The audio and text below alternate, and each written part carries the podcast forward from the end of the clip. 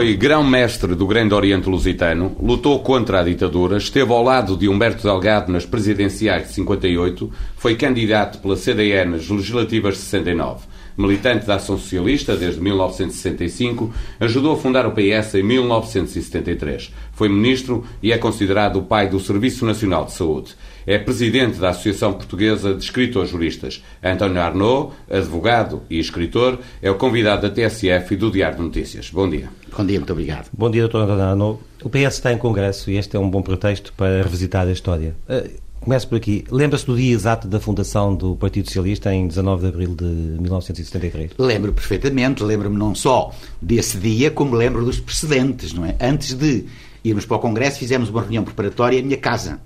Uh, antes de irmos? An antes de irmos para o Congresso, os, os? Os, os militantes que estavam no, em, em, Portugal. Todos eles? Sim, porque nós fomos, nós fomos com uma delegação dos militantes do partido. Fomos, era um congresso, fomos daqui cerca de 20, estavam lá 12 ou 13, porque éramos 33, uh, eh, incluindo o Mário Soares, naturalmente, o Tito de Moraes, o Ramos da Costa, que estavam exilados, e outros que estavam exilados, e os que foram daqui, que constituiu na altura a Ação Socialista Portuguesa, fizemos uma reunião preparatória em minha casa no dia 1 de Abril. O Congresso foi no dia 17 e 18 de Abril e nós fizemos uma reunião preparatória em minha casa no dia 1 de Abril. Naturalmente, com todas as pessoas conhecidas, minha casa aqui em Coimbra, um, o António Macedo, o Fernando Val, o Carlos Brandão, enfim, o, o António Campos, pessoas muito conhecidas, e tínhamos preparado uma desculpa para a PID, que era uma desculpa inocente, não é? Eu fazia e faço anos de casado nesse dia, e havia um grande ramo de flores que, que os meus camaradas tinham trazido. Se viesse a PID, nós dizíamos estamos aqui a celebrar o aniversário de casamento do nosso amigo António Arnaud. Bom, era uma desculpa inocente. Mas não veio? Não, a PID por acaso não veio. Fomos então para a Alemanha, no decorrer da, da viagem daqui para Lisboa, eu fui com o, o saudoso Fernando Val, uh, falecido há 4 ou 5 anos.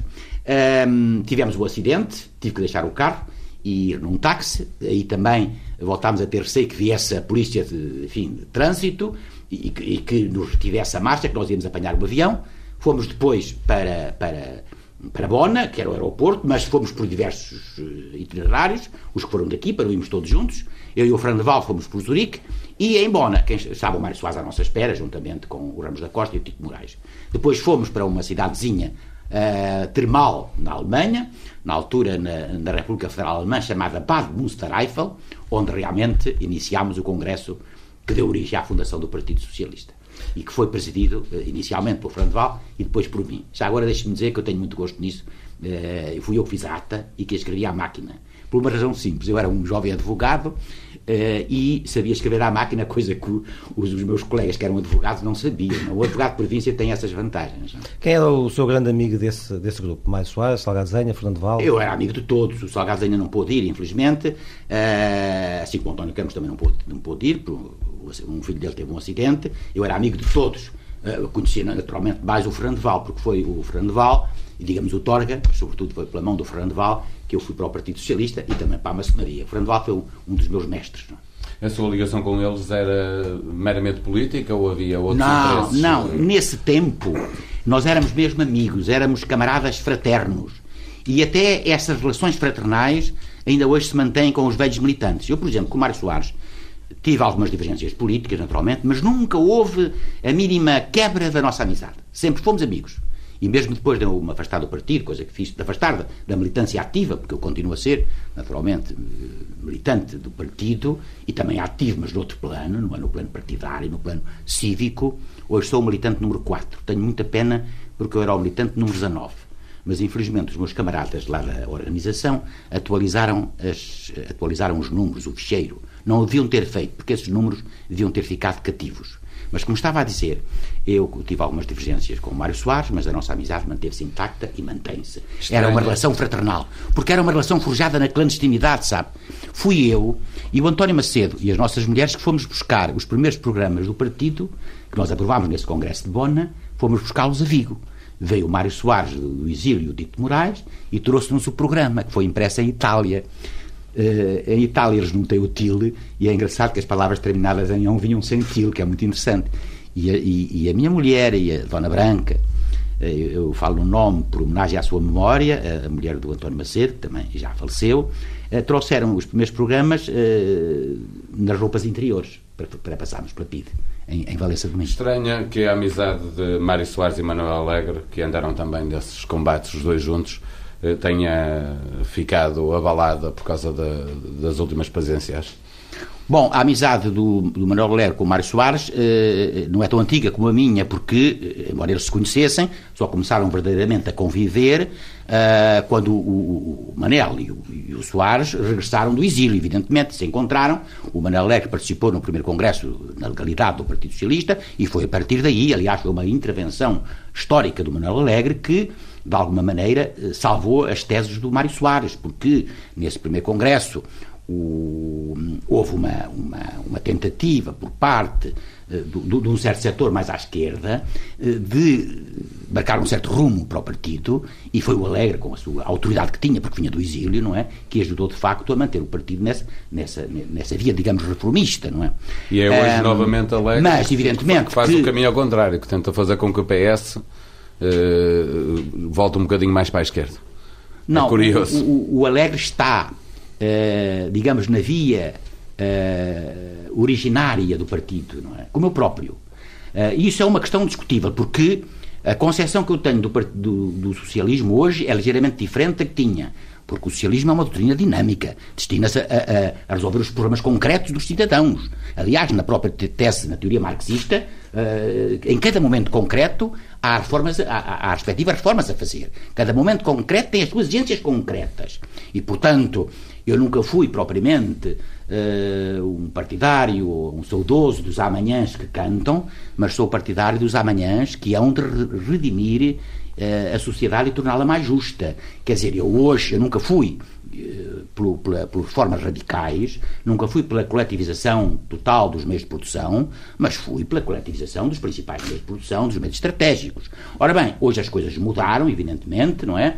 E, e, e, e a, e a concepção socialista também mudou. Mas há, no meu entender, e isto a propósito do meu camarada Sócrates falar em socialismo moderno, eu falo em socialismo sem qualificativo, mas eu não sou um socialista à antiga, sou antigo socialista, mas, mas não sou um socialista ativo. E, e, e, falo no socialismo no sentido de, de que há um núcleo fundamental, um núcleo celular, matricial, que não muda com os tempos e que se resume nisto: em encurtar as desigualdades sociais e reduzir as injustiças. É isso. Em cada momento concreto, se nós, quando estivermos no governo, reduzirmos as injustiças sociais e as desigualdades sociais, estamos a caminhar para o socialismo. Já lá vamos. Uh, qual é a relação, qual é a sua relação hoje com o Partido Socialista? É uma relação afetiva, digamos assim. Uh, Fala com os dirigentes no ativo? Um afeto, um afeto. Como é que se relaciona com a estrutura um partidária? que às vezes me, me magoa, é quase uma saudade dos velhos tempos. Uh, bem vê, eu tenho uma grande sensibilidade social, acho eu, e também tenho uma grande capacidade de compreender as coisas, porque tenho 73 anos, não me considero ainda velho, porque justamente continuo a acreditar nos ideais da juventude e só envelhece quem deixa de acreditar nos ideais da sua juventude. Mas, mas este distanciamento da vida política de que eu me afastei por voluntariamente, não é? Depois de um exame difícil que fiz à minha consciência e concluí que não tinha capacidade, não tinha a idiosincrasia, não tinha uma estrutura de personalidade anímica para aguentar aquelas intrigas, na verdade, e aquelas punhaladas nas costas. Eu era incapaz disso, porque eu não, nunca fui desleal para ninguém. Portanto, não, era cap, não era capaz de estar no dia a dia de um partido? Não, não era capaz, e portanto afastei, mas culpa minha, porque há muita gente séria, faço questão de dizer, há muita gente séria na política, porque esses conseguem. E magoou que o partido o tivesse deixado afastar-se uh, sem o tentar. Uh, não, eu afastei prender. voluntariamente, mas magoou-me que o partido se tenha esquecido de mim. Devo dizê-lo francamente. Agora já não, agora digo isto com um sorriso, não é? Mas magoou-me que o partido, uh, durante uns anos, não se tivesse lembrado que havia aqui um fundador que vive na margem esquerda do Rio Mondego. Uh, em e na margem esquerda do PS atual? Sim, atualmente sou na margem esquerda. Eu fui uma, fui uma pessoa moderada, como disse há bocado, do, do, enfim, moderada, se pode dizer assim, porque nunca fui dos extremos, não é? Mas hoje o partido encostou tanto à direita, por circunstâncias várias, algumas compreensíveis, que me deixou a mim encostado à esquerda. É? o, PS, o, PS, está em congresso por estes dias. Mas eu o, que, o, que é, o que é que espera deste, deste conclave do, do Partido Socialista? Olha, eu vou dizer o seguinte, vou dizer o seguinte. Eu apoiei a moção do meu camarada Fonseca Ferreira, que é uma moção alternativa à moção de Sócrates. Uh, não é propriamente alternativa, digamos, complementar, mas fui votar no meu camarada José Sócrates. Eu digo meu camarada porque estamos a falar em termos de Partido Socialista, não estamos a falar em termos de governo. E, e quero dizer isto, quero explicar isto porque parece contraditório. Apoiei essa moção porque essa moção tem mais a ver com o partido. É uma moção que quer generar o partido, que quer democratizar a vida interna, que quer realmente que os cargos sejam ocupados por mérito. E a moção de José Sócrates é mais uma moção do governo, é mais um programa do governo, um elenco de intenções para um futuro governo, etc, etc. Portanto, eu, ideologicamente, Estou mais próximo da moção do Fonseca Ferreira, que não conheço pessoalmente, mas solicitaram a minha adesão. Mas se votou na moção do Zé Sócrates, está de eu, eu com apoiei, os caminhos que ele E eu apoiei essa moção. Não, eu votei, foi no Zé Sócrates, para secretário-geral do Partido Socialista. E repare, Uh, mas, mas, votou nas ideias que o secretário não, não, não, tem. Não, e eu concordo com muitas ideias dele, não é? E aliás, uma coisa é ser secretário-geral do Partido Socialista, outra coisa é ser, ter essa qualidade e ao mesmo tempo primeiro-ministro. É preciso distinguir. Eu estive no governo, num ministério muito difícil que, que se chamava Assuntos Sociais, que tinha a saúde e a segurança social, e eu vi e compreendi melhor o que é, muitas vezes, a precariedade do poder e a fragilidade e a impotência do poder. Passo o paradoxo porque eu não podia, tinha, tinha enfim, os idosos, tinha uh, as crianças pobres, tinha tudo isso, o meu cargo na segurança social, e eu não podia fazer um decreto a dizer assim, está abolida a pobreza. A coisa não se faz por decreto. Portanto, eu compreendo a diferença entre ser secretário-geral do partido e ser, e ser primeiro-ministro. Mas eu quero dizer, eu fui votar em Zé Sócrates para secretário-geral do partido. E ele, todavia, era o único candidato, não valia a pena ir votar, mas eu entendi que era meu dever cívico e até partidário para que não houvesse tanta abstenção, deslocar-me à secção de Santa Clara, que fica a 300 metros da minha residência, e fui lá votar no Zé Sócrates para secretário-geral. Os 96% de, ou Não, eu contribuí, contribuí para esses 96%. Acha é, que o partido está é, unido? É hoje ou, indiscutível. Ou ao poder que seca tudo à sua volta e ele secou tudo à sua volta? Olha, as duas coisas. Uh, o partido está unido, o poder também contribui para unir o partido, é evidente, não é? E ao mesmo tempo o poder tem essa, esse efeito secundário como certos medicamentos, não é? É que afastam as pessoas da vida interna do partido. Até porque há alguns militantes que se satisfazem com os cargos que lhe deram. E, portanto, não Acha tem, que o partido está demasiado acomodado ao poder? Há quem fala em medo desse É natural. Não, medo não. Nunca houve medo. Eu sempre critiquei as decisões que considerei, enfim, justificadas, sobretudo no campo da saúde, como sabem, e critiquei o Correio de Campos, de quem sou, aliás, amigo, Sim. há muitos mas anos. Mas sabe que há camaradas não, seus e, e, dizem e, que há medo dentro não, do não, mas não há medo. E critiquei o partido nos tempos de Mário Soares, toda a gente sabe disso, critiquei. Eu e outros criticámos o partido, não é verdade? Criticámos o partido, mas porque criticámos, criticamos por amor. Eu faço, quando critico, é por amor. Não há medo, não há medo, e se fosse caso disso, haveria alternativa. Hoje em dia há pessoas que poderiam Eu penso que não há medo. O Edmundo Pedro, a querida amiga Edmundo Pedro falou nisso, mas... mas Manuel, Alegre, Manuel Alegre também. Como? E Manuel Alegre também. Também. Não, não, mas eu, eu, posso. Mas os, os, que têm medo, e acredito que haja medrosos, mas não têm razão para ter medo, porque até hoje nenhum militante do Partido Socialista foi expulso pelas suas ideias. E veja, uma... veja o Alegre que critica o partido e muitas coisas, e até vota contra o partido, que aí já põe alguns problemas porque, evidentemente, quem pertence a um, um grupo parlamentar uh, abdica voluntariamente de alguma independência, a não ser nas questões de consciência. Em resumo, em resumo deixa-me fazer, deixa é? fazer esta pergunta. Não tem medo destes 96%? Eu não. E até lhe vou dizer o seguinte. Uh, eu conheço mal o Zé Sócrates, tenho por ele preço pessoal e consideração. Uh, falei com ele meia dúzia de vezes, por uma razão simples, é quando eu me afastei da política, estava ele a entrar e, portanto, não tivemos contacto propriamente, daquele contacto íntimo que eu tive com outros, com Mário Soares, com o Guterres, com o Sampaio, enfim, com o Alegre, com tudo isso, com, com tantos outros. Uh, mas, o, falei com ele várias, algumas vezes, com Sócrates, tenho dele uma boa impressão, é uma pessoa com muitas qualidades, determinação. Devo dizer, poucos como ele resistiam uh, aos escolhos que ele tem lançado no caminho e às ciladas que ele tem feito. E ele, todavia, aguenta. E quando fala, vê-se que ele tem convicção. E agora, Também acha que ele está a ser vítima de uma campanha negra? Uh, isso, uh, a pergunta feita dessa maneira implica uma resposta desdobrada, que não se pode dizer sim ou não.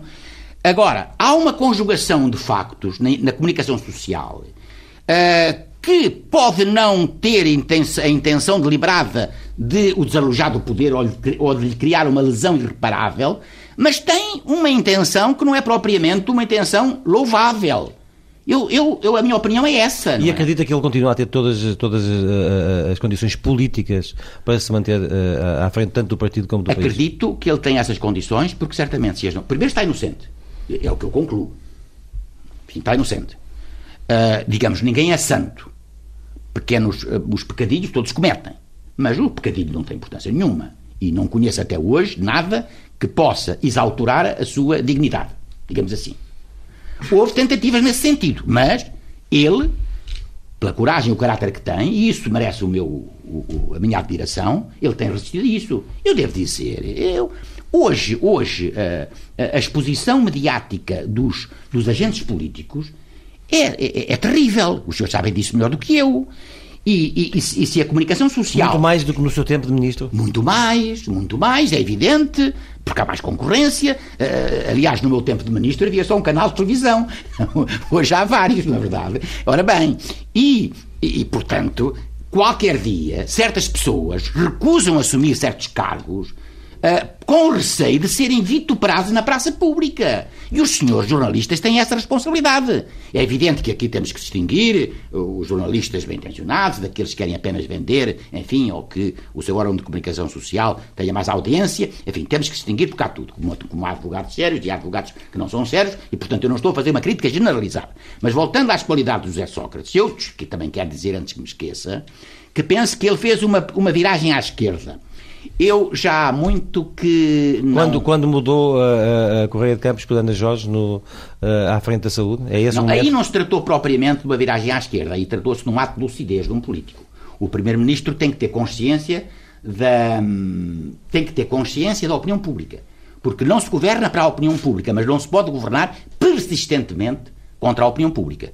E o Correio de Campos, que é seu amigo, faço questão de o dizer mais uma vez, e cuja política até apoia em muitos aspectos, mas cometeu muitos erros, digamos assim, podemos falar nisso e entenderem, uh, tinha provocado um verdadeiro levantamento nacional por todo o país. E os conselhos que se levantaram pelo encerramento de certas unidades não foram apenas das, das forças políticas contrárias. Então não foi, não foi esse o momento da viragem à esquerda? Qual foi? Não, peraí. E então ele foi demitido ou demitiu-se porque, segundo disse o Primeiro-Ministro, e agora digo Primeiro-Ministro, uh, o país estava a perder confiança no Serviço Nacional de Saúde. E ele tinha que repor essa confiança. E por isso nomeou a atual ministra Ana Jorge. Portanto, não foi aí. Foi, não, foi, ele, foi ele, ele fez quando? uma viragem à esquerda quando começou a falar mais em Estado Social, mais em justiça social, quando ele realmente, em face da implosão, digamos assim, do ultraliberalismo, do neoliberalismo, houve uma implosão do chamado socialismo científico, socialismo real. Pois agora houve uma implosão do, do neoliberalismo ou do capitalismo, na é verdade. E, portanto, ele tomou consciência, por essa razão ou por outras, ou porque tomou o pulso ao sentimento nacional, e ele realmente eh, tomou medidas de caráter, enfim, eh, que são mais à esquerda, que são mais próximas da matriz do Partido Socialista. Mas agora quero dizer o seguinte: eu não me estou a referir às questões fraturantes. Porque aí, aí há muito que falar. Aí há muito que falar. E não posso pronunciar, mas não estou a referir vamos a isso. Lá, vamos lá chegar. Questão, questão fraturante é ele governar à esquerda. Isso é que fratura uma certa opinião pública, mas vai de encontro à expectativa e às esperanças da grande maioria do povo português. Nós temos 1 milhão e 800 mil pobres.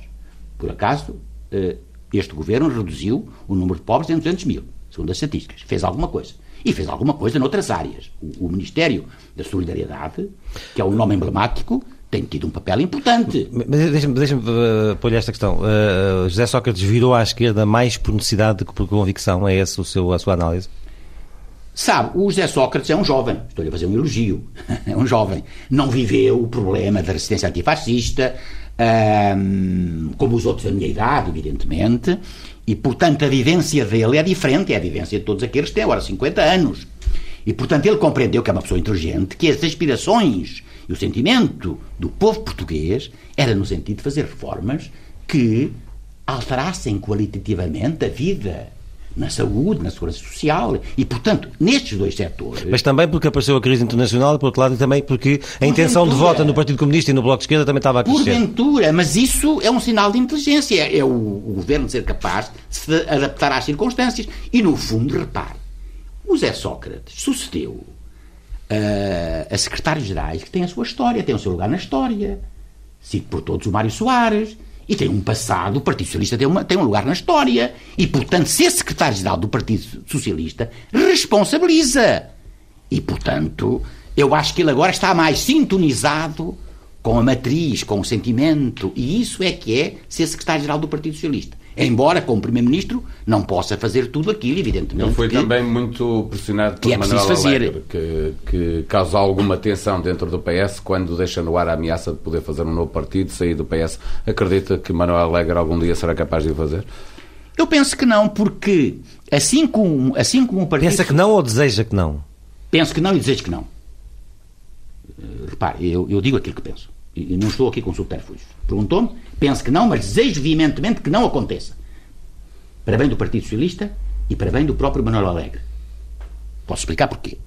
Mas eu estava a dizer que ah, o Manuel Alegre tem feito algumas críticas, com as quais eu concordo, mas em geral, em geral, porventura essas críticas, e outros setores, não apenas ele, a, a voz dele é a que mais se ouve.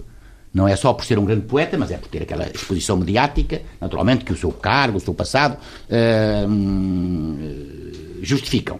Mas há muitas vozes no Partido Socialista que clamam por essa viragem. Eu há pouco estava, ia para contar um episódio que se passou há tempos comigo, enfim, numa reunião do Partido Socialista. Eu já não ia às reuniões plenárias do Partido Socialista para aí há, praticamente há 25 anos, desde que me afastei da política ativa.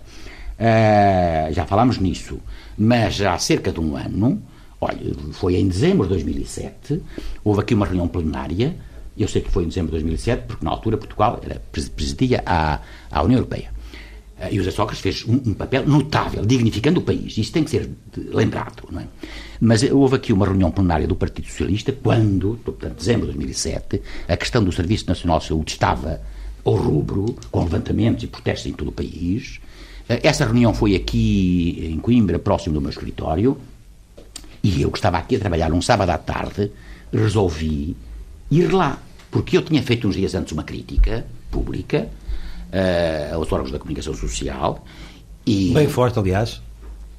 Sim, mas sincera, quer dizer, e fiz, e fiz porque. Sobre o caminho que estava a tomada do Que era, Serviço um, que era um caminho errado, que era desmantelamento, descaracterização. Disse mesmo que há quem espere receber o cadáver do Serviço Sim, Nacional ouça, mas. eh, Quem são os interessados Paulo Mendo, o- Paulo Mendo, que é uma autoridade nesta matéria, porque é do PSD e porque, e porque foi ministro, secretário de Estado da Saúde e ministro, de- e ministro da Saúde, portanto, tem outra autoridade, porque fala com certo distanciamento e até é de outro partido, disse que o Correio de Campos estava a matar a alma ao Serviço Nacional de Saúde. Mas foi justamente isso que o obrigou à admissão. O Presidente da República, o professor Cavaco Silva, também disse na altura que era preciso ter cuidado com a política de saúde. E foi isso que levou à admissão. Por, por essa razão é que o Primeiro-Ministro disse que era preciso repor a confiança perdida no Serviço Nacional de Saúde. Portanto, portanto havia razão. Embora ele tivesse, enfim. E hoje já não faria essas críticas, então, o senhor. Hoje não faço, não tenho ouvido fazer críticas à Ministra da Saúde. Mas ainda existem as taxas moderadoras que também criticam. Não, mas isso critiquei, evidentemente, mas quem as lançou foi o Correio de Campos. Porque o Correio de Campos lançou Foi, foi este governo. E este governo Não, ainda, foi este- foi ainda, este- não, ainda não as retirou. Não, mas foi este governo, foi o Correio de Campos e critiquei, porque essas taxas são injustas inconstitucionais, não vale a pena agora explicar porquê, porque não são taxas moderadoras. Foi um balão de ensaio que o Correio de Campos lançou para no futuro criar novas taxas sobre a saúde, para haver um sistema de cofinanciamento que a Constituição impede, porque a Constituição diz que não, há, não pode haver pagamento no ato médico. O Serviço Nacional de Saúde não é gratuito porque é pago por todos os seus Mas, impostos. mas é justo um sistema que é grátis tanto para quem pode pagar como para quem não pode pagar.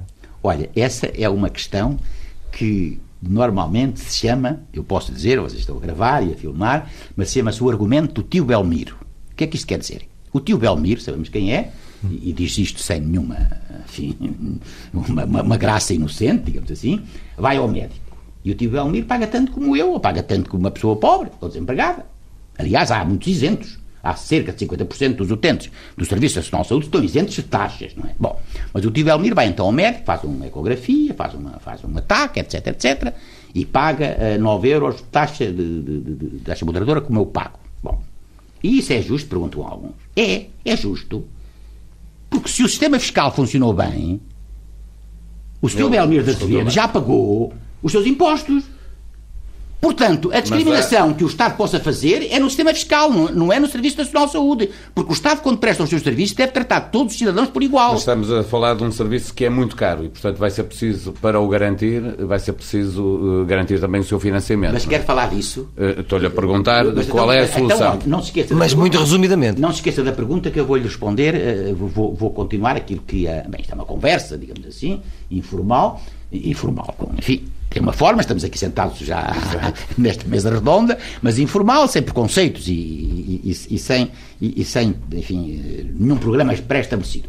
Eu estava a falar naquela reunião plenária que fui do Partido Socialista em dezembro de 2007. Estava aqui, preocupado com a política da saúde, enfim, e resolvi ir interpelar diretamente o, o Primeiro-Ministro. Porque se eu fazia críticas duras, por vezes, ao serviço da, à, à política que estava a ser seguida, porque eu tenho um compromisso moral com o Serviço Nacional de Saúde. Eu sou responsável político pelo Serviço Nacional de Saúde, mas quer dizer, não sou responsável técnico. O articulado do Serviço Nacional de Saúde foi gizado por uma comissão, inspirada na Constituição da República, já se vê, de onde eu quero destacar, em homenagem à sua memória, o professor Mário Mendes, que foi secretário de Estado da Saúde, e o Dr. Gonçalves Ferreira, que é. foi a maior autoridade da saúde em Portugal, e que em 1971... É o, traba é o trabalho político que mais, que mais, de que mais se orgulha na vida, não? Sim, é uma coisa que ficou e que ainda hoje. Ouça, o que é que resta do 25 de Abril? Muita coisa. A liberdade. Bom, mas a liberdade, porventura, teríamos chegado lá de outra maneira. Bom, mas, sim senhor, a liberdade. Um bem. Mas a liberdade não tem. A liberdade é um pressuposto da dignidade humana. A liberdade. Mais. O Serviço Nacional de Saúde, mas é exatamente por o isso serviço, que eu Do ponto de vista social, para o garantir, é o tem que garantir o seu financiamento. Não, mas há outra coisa que eu quero dizer também, que resta do 25 de Abril, a igualdade da mulher.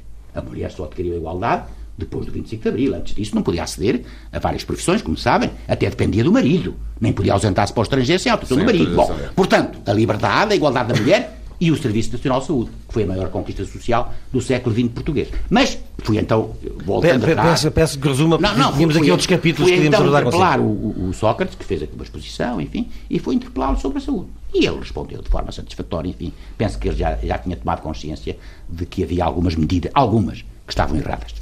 Mas a saúde precisa ou não de reformas muito profundas para garantir a sua viabilidade pela parte do que diz respeito ao financiamento e aos gastos, obviamente. Ora bem, a grande reforma que a saúde precisa é reestruturar, reorganizar, refundar a sua gestão. A, a, a gestão é um pouco burocrática uh, e, por vezes, desumanizada.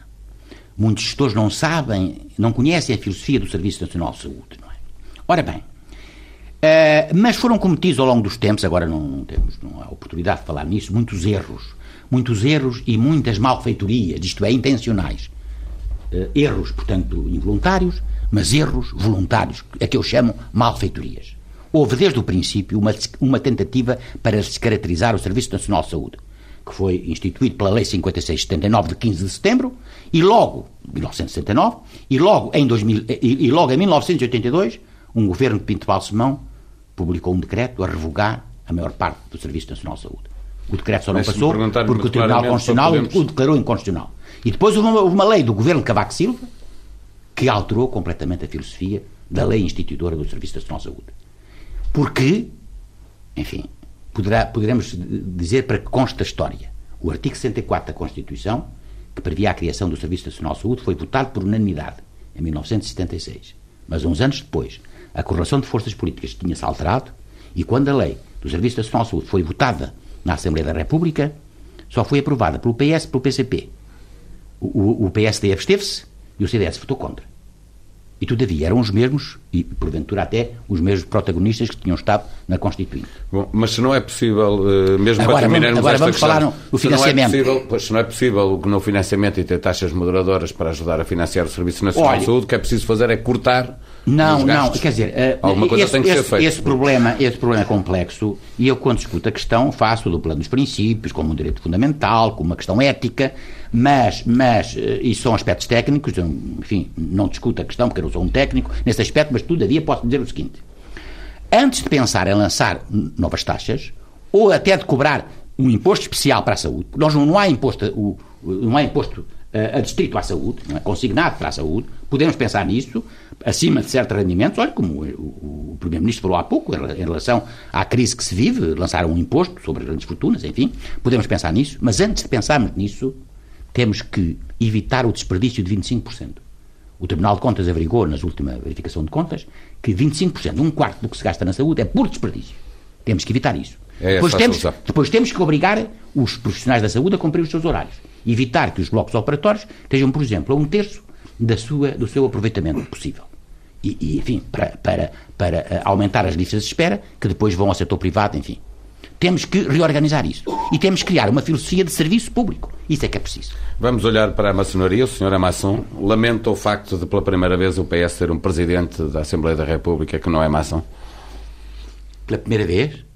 Julgo eu, pois, o PS. Ah, bom, o meu querido amigo Jaime Gama eh, não é maçom, eh, sabe, deixe-me dizer, entre, entre parênteses, se na, na, na, linguagem oral se pode pôr parênteses, o, o Jaime Gama é, é oriundo, de, ele é dos Açores, é suriano, eh, da Ilha São Miguel, mas o avô dele era meu conterrâneo, eh, de uma aldeia próxima de, de uma vila, a Vila do Espinhal, aqui no Conselho de Penel, próximo de mim.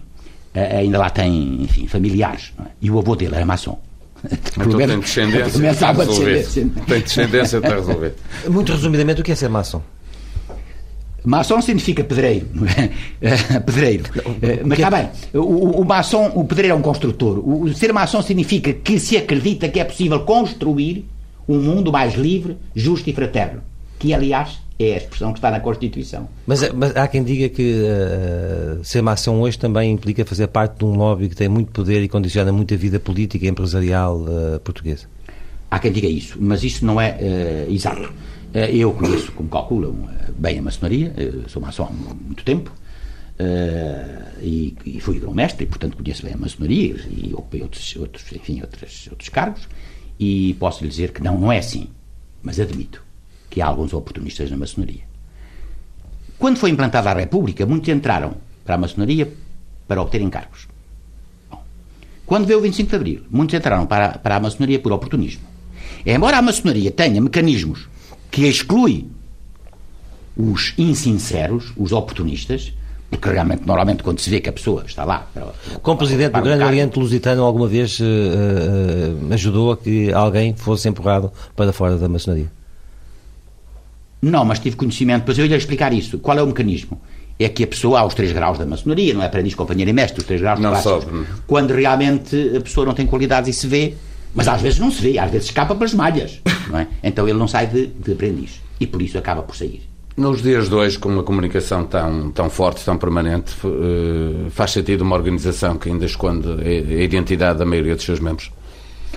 Olha, isso, a minha opinião é que a maçonaria tem que entreabrir a porta. E eu fiz isso quando estive lá no, quando fui grão-mestre. Recebi a visita do Presidente da República, recebi a visita do Presidente da Assembleia da República, recebi muitas visitas, recebi até o Sr. O senhor Dom Duarte Pio, que é, que é candidato, eh, é pretendente ao trono, até o recebi, enfim, e, foi, e teve, e teve uma, uma, um simbolismo realmente muito interessante, não é? Foi, aliás, certamente a ideia dele, ao visitar-nos, e a minha ideia, ao recebê-lo que foi de uh, uh, mostrar publicamente que já não há nenhum conflito entre a maçonaria e a monarquia. Uh, Sabe-se hoje que a maçonaria não teve nada com o regicídio, não é verdade?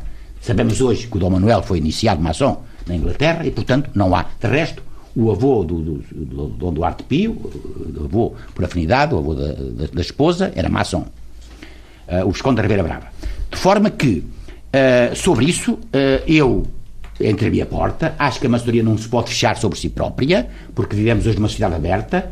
Mas quanto à pergunta que me fez, cada um é livre, isso depende da, da, posição de cada um. Há pessoas que, pelos cargos que ocupam e pelos preconceitos que ainda subsistem, não querem ser conhecidos como maçons, e há outros que não se importam, que é o meu caso, desde há mais de 30 anos. Que comentário lhe merece uh, uh, a decisão do, no último Congresso de Juízes que aprovou um código ético desaconselhando os magistrados uh, a serem maçons?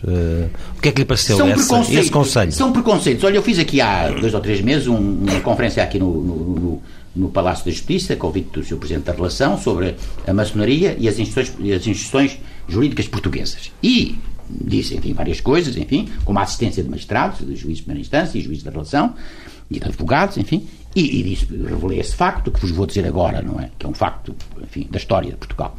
O primeiro presidente do Supremo Tribunal da Justiça, que foi o conselheiro Silva Carvalho, foi ao mesmo tempo presidente do Supremo Tribunal da Justiça e grão-mestre do Grande Oriente Lusitano. Repare, estávamos em 1800 e meados do século XIX, não é? Hoje não era possível.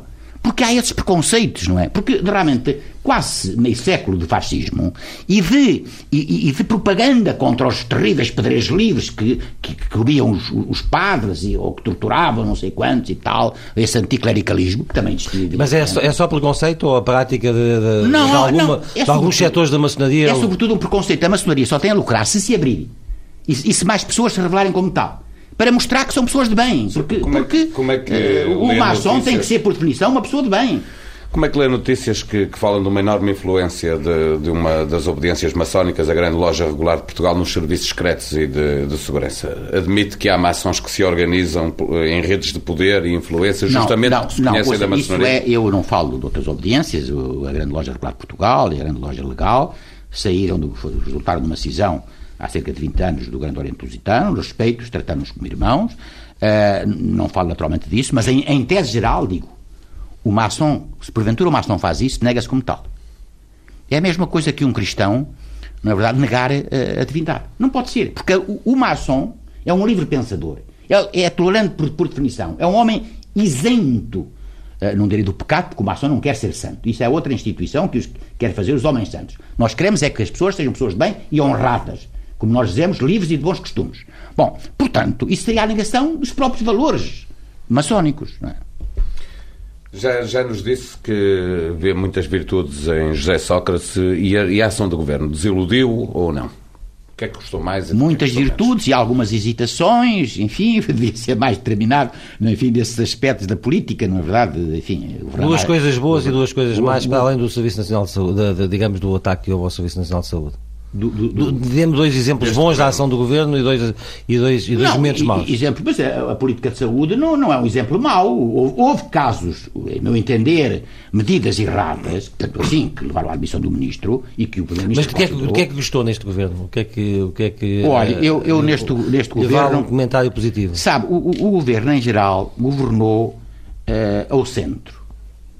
Uh, numa concepção geométrica benevolente digo, governou ao centro. Podia governar um bocadinho mais à esquerda, como uma vez eh, pediu o Mário Soares. O Mário Soares fez uma vez uma declaração pública que disse, eh, caro engenheiro foi Sócrates... foi numa entrevista, foi num espaço, foi num espaço testes. Ah, sim? Ah, muito bem. Eh, então, vê, e com a autoridade que, que, que, lhe cabe, naturalmente. Governa um bocadinho mais à esquerda. É isso também que eu diria ao meu camarada, Mário, enfim, José Sócrates, não é? Governa um bocadinho mais à esquerda. Mas o que é governar um bocadinho mais à esquerda? É fazer em cada momento o que for possível para melhorar a, qual, a qualidade de vida de todos. Como eu disse há bocado, para reduzir as injustiças sociais. Não se podem fazer milagres. Mesmo o Serviço Nacional de Saúde tem que se bastar com, os, com o orçamento que lhe cabe, na, na justa proporção dos outros departamentos do Estado, é evidente. Portanto, governar dentro das possíveis, fazer o possível, fazer o melhor que puder, com os meios de que dispuser. E naturalmente há uma filosofia, porque, por exemplo, até um Presidente da Câmara, entre fazer um jardim e uma creche, quer dizer, ou uma rotunda, que agora há muitas rotundas, enfim, então, o Presidente da Câmara, se tiver um sentido progressista, não precisa ser socialista. Até pode ser socialista. Sabe que há uma direita social, com preocupações sociais. Portanto, a defesa destes valores não é exclusivamente do Partido Socialista. É, Mas, é, em geral, é, em geral Deixa-me interromper é dizer, de, de, tão reconciliado que está com a ação governativa do Partido não, Socialista, não, não, não pensou em deslocar-se a Espinho para reencontrar os seus camaradas? Olha, ainda não decidi, mas provavelmente é, é difícil, por razões de natureza particular. Mas eu faço parte da Comissão de Honra do, do, do, Congresso. Aliás, tradicionalmente faço parte, por ser fundador, enfim, há lá um regulamento e eu estou incluído nesse regulamento. Enfim, são considerados pessoas, não é pela sua idade, Uh, mas por razões. É pela história que por, tem no partido. história, enfim, eu faço parte da comissão de honra do partido. É... Mas, uh, porventura, não poderei lá deslocar-me. Mas isso não tem importância. Mas eu há bocado disse o seguinte: o partido esquece-se um bocado de mim. Bom, nos primeiros tempos. Mas isso compreendia-se perfeitamente, havia uma espécie de um pacto tácito, não é? Eu, eu realmente não queria avivar eh, as feridas antigas e, portanto, também me afastei. E o partido também compreendeu o meu tempo de luto, não é? Mas depois eu fui solicitar Foi algumas vezes. Se incomodou. Eu fui solicitar algumas vezes já agora, enfim, para atividades do partido. Por exemplo, quando a Constituição da República fez 30 anos, em 2006, o partido convidou-me oficialmente para o representar nas deliberações que tiveram lugar na Assembleia da República. E eu falei em nome do Partido Socialista, como o Barbosa de Melo falou em nome do PSD, como o Manuel Guzmão falou em nome do PCP, como o Oliveira Dias falou em nome do CDS. Uh, eh, e suponho que não esqueci nenhum dos partidos constituintes, porque éramos deputados constituintes e o Partido Socialista, pelo, pelo Alberto Martins, que é o líder da bancada parlamentar, convidou-me E eu disse aquilo, e, e não me encomendaram o discurso, eu disse aquilo que entendia e que, em resumo, eu quero aqui deixar expresso, que é o seguinte, que eu fiz um apelo ao Partido Socialista para que não permita que seja alterado o artigo 64 da Constituição sobre o Serviço Nacional de Saúde e que mantenha a estrutura do Estado Social. Isso sim, isso é que é o dever do Partido Socialista. Sobre a atualidade, é, foi dos socialistas que se incomodou com o apoio do governo à banca e agora este episódio da Caixa com o empresário Manuel Fino?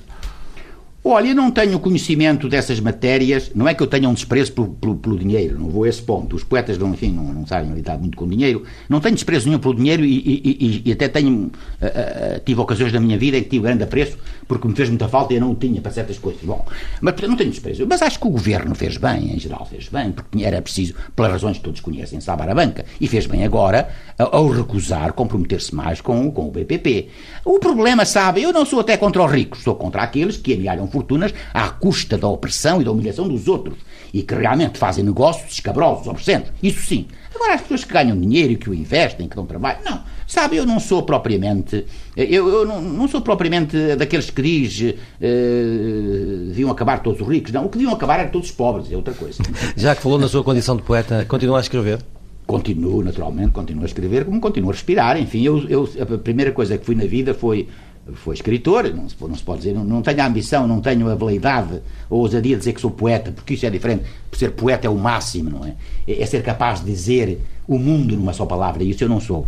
Eu sou escritor, eh, escrevo poesia, escrevo ficção, escrevo ensaio, eh, e, portanto, continuo a ocupar-me disso, não é? Também, às vezes, uns parceiros de caráter jurídico ou deontológico, a colegas que me, que me solicitam, e, portanto, ocupo-me disso, visto que deixei de advogar, deixei de, deixei de ir à, à barra, eh, porque as coisas mudaram muito, sabe, na, no sistema, mudaram muito. O relacionamento humano é, é, é, é, muito difícil hoje, entre advogados, entre advogados e magistrados. E, e a crise que vai na justiça, sabe, tem muitas causas concorrentes. E uma delas é a incompetência de, de, de muitos dos seus agentes magistrados, advogados, etc. Perto de nós temos aqui um quadro em que estão três figuras: Jesus Cristo, eh, Gandhi e Che Guevara. O que é que uh, essas ah, três figuras têm, esses, têm a ver umas quadros que vocês estão a ver são capas, foram, foram feitos uh, para capas de livros meus e esse é de um livro chamado Por Este Caminho. Ora, Por Este Caminho, o título, em princípio, de um livro deve resumir a obra, é o nome da obra, não é? Nem sempre o nome de uma pessoa corresponde realmente à personalidade, mas em princípio um título, não é? Um título, eh, a gente lê o título e deve ficar a saber o que é a obra, não é? O autor daquele livro, não é? Por este caminho, quis com aquele título dizer este é o meu caminho, este é o meu caminho, não é? São é, um livro, é um livro, é um livro de poesia. E entre as minhas referências está realmente uh, o, o Gandhi, pacifista, o Che Guevara, revolucionário, e o Cristo, que foi um, um, misto de pacifista e de revolucionário, não é? Eu fui cristão, fui católico praticante até, até à guerra colonial, ou melhor, eh, fiz um, ainda fiz um ano de guerra colonial católico, não é? Perdi a minha fé entre que Pedro e Nabongongo. Estou, estou a citar de memória um verso de Manuel Alegre, eh, eh, perdi o meu relógio entre que Pedro e Nabongongo, um verso que ele escreveu lá, ele foi lá às horas onde eu estava, foi na Bongongo, esteve lá comigo, conversámos, fizemos lá a revolução, enfim, a revolução que se devia, projetámos lá a revolução, eh, e, e, eu também perdi a minha fé lá, eh, na Bongongo. Uh, mas, mas fiquei com os valores cristãos, não é? São valores universais, enfim, de fraternidade. E hoje voltava à Alemanha para ajudar a fundar o Partido Socialista? Ah, sim. Mas hoje não era preciso ir à Alemanha, porque vivemos em liberdade, não é? Hoje, vivemos, graças também ao Partido Socialista, vivemos em liberdade. Doutor António Arnaud, muito obrigado por ter vindo a ter Eu é que agradeço, eu é que agradeço. Muito obrigado.